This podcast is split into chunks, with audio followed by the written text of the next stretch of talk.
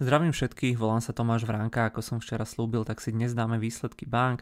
Tam asi teda všetci čakali, čo povedia, lebo asi väčšina z nás vie, čo sa začalo diať v rámci toho bankového sektoru v priebehu toho minulého mesiaca.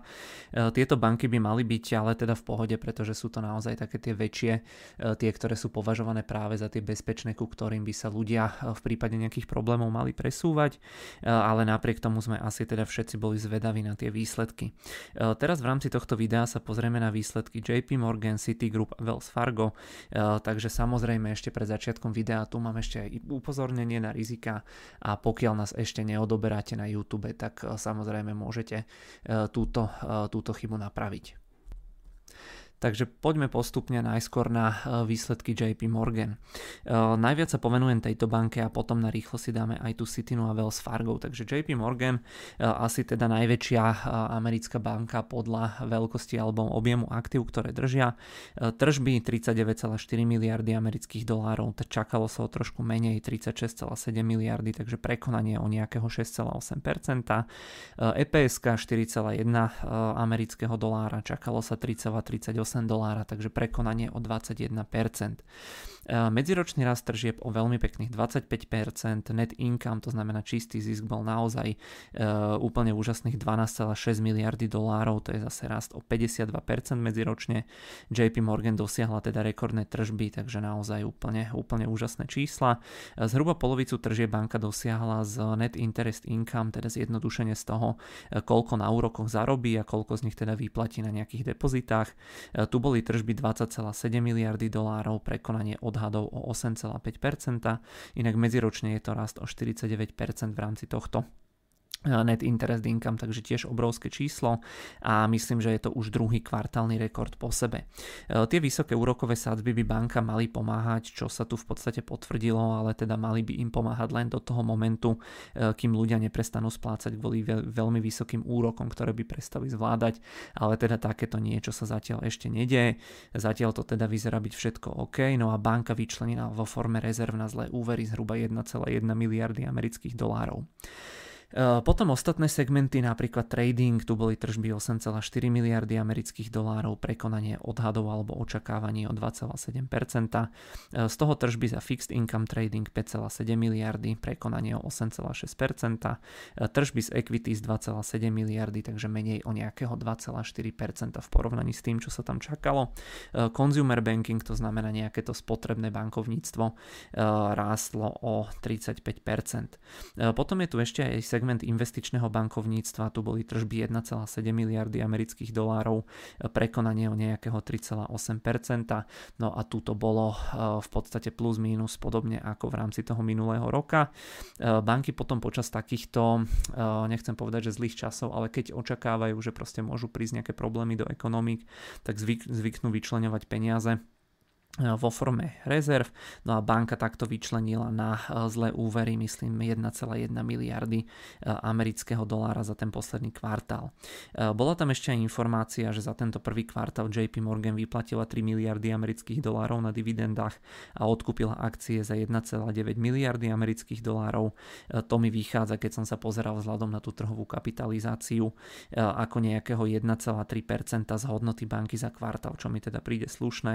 Ak by to takto pokračovalo ďalej a vynásobíme to 4, tak banka by v podstate nejakého, eh, nejakých eh, zhruba 5% eh, ročne vrátila na dividendách akcionárom a odkúpila spätne akcie, takže naozaj veľmi pekný yield pre akcionárov. Takže záverom JP Morgan tie výsledky naozaj fajn, akcie reagovali rastom až o nejakých 6-7%, takže sa v podstate potvrdilo opäť to, čo si myslím už dlho, a teda, že JP Morgan je najlepšia americká banka a Jamie Dimon je najlepší CEO. Druhá banka, ktorá reportovala výsledky, tak aspoň teda v skrátke je teda Citigroup tu boli tržby 21,4 miliardy, čakalo sa 20,05 miliardy, takže prekonanie tiež o nejakých 7%. EPSK 2,19 dolára, čakalo sa 1,7 dolára, takže prekonanie o pekných 28%.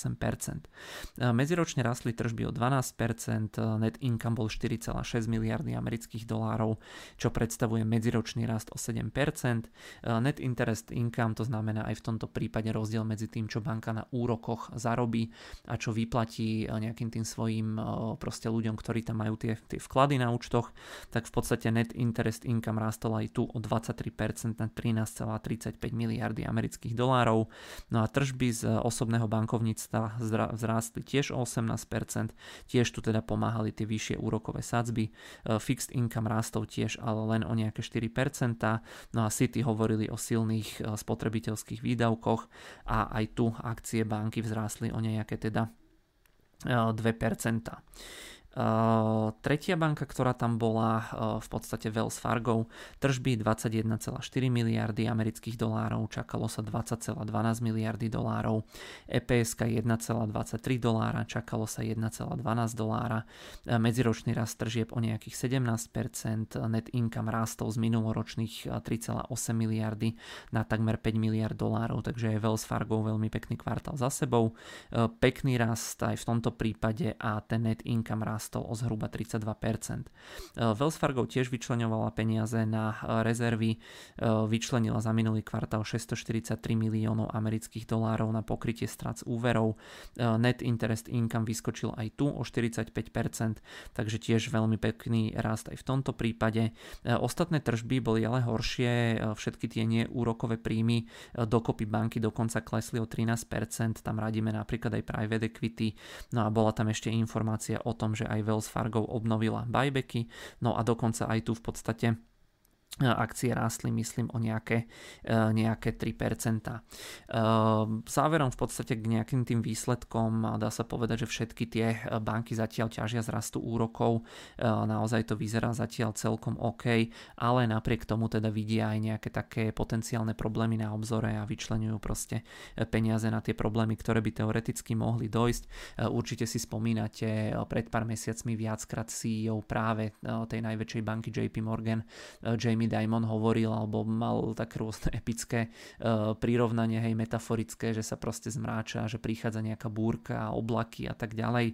Uh, teraz v podstate hovoril, alebo ten, uh, ten komentár tam bol taký, že teda tá ekonomika USA je síce stále naozaj silná, stále naozaj zdravá, že spotrebitelia majú tie peniaze a míňajú ich, ale teda, že tie búrkové mraky, o ktorých hovoril a ktoré on rád čak, takto často spomína, tak tu proste stále sú a že tie problémy v bankovom sektore sa pridávajú do zoznamu tých e, potenciálnych problémov, ktoré tu na nás ešte môžu vyskočiť. Takže zatiaľ to vyzerá všetko OK, ale teda tie banky sa e, pripravujú vyčlenovaným, alebo teda aj pomocou vyčlenovaním tých rezerv na tie nejaké horšie časy. No a teda, eh, aby som to nejako zhrnul, tak v podstate akcie všetkých tých, eh, všetkých tých bank eh, celkom pekne rástli po zverejnení tých výsledkov, ale teda uvidíme po otvorení toho trhu, že ako, ako to bude vyzerať.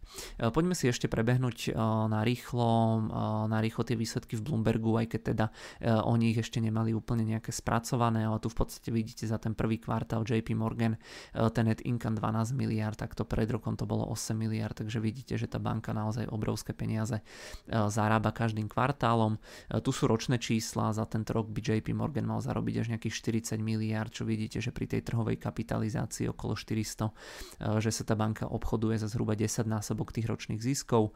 Tu sú potom tie jednotlivé metriky, z ktorých som teda aj ja čerpal. Tu vidíte zisky, tržby, tu je ten trading, tu vidíte napríklad to investičné bankovníctvo, tu je ten net interest income, takže to si pokojne môžete popozerať pri každej banke. E, tu máme Citinu, tiež zatiaľ mali spracovaný iba net income a EPSK ročné čísla tí očakávajú e, ten zisk zhruba niekde okolo úrovne 11 miliard, ale pri oveľa nižšej kapitalizácii, takže túto vyzerá byť ešte lacnejšie e, ako v prípade JP Morgan, no a Buffett asi teda vie, prečo tu Citinu nakupoval posledné kvartály. E, tu sú opäť nejaké čiastkové výsledky Citiny, tá dynamika alebo tá logika tých výsledkov je tam podobná ako pri JP Morgan.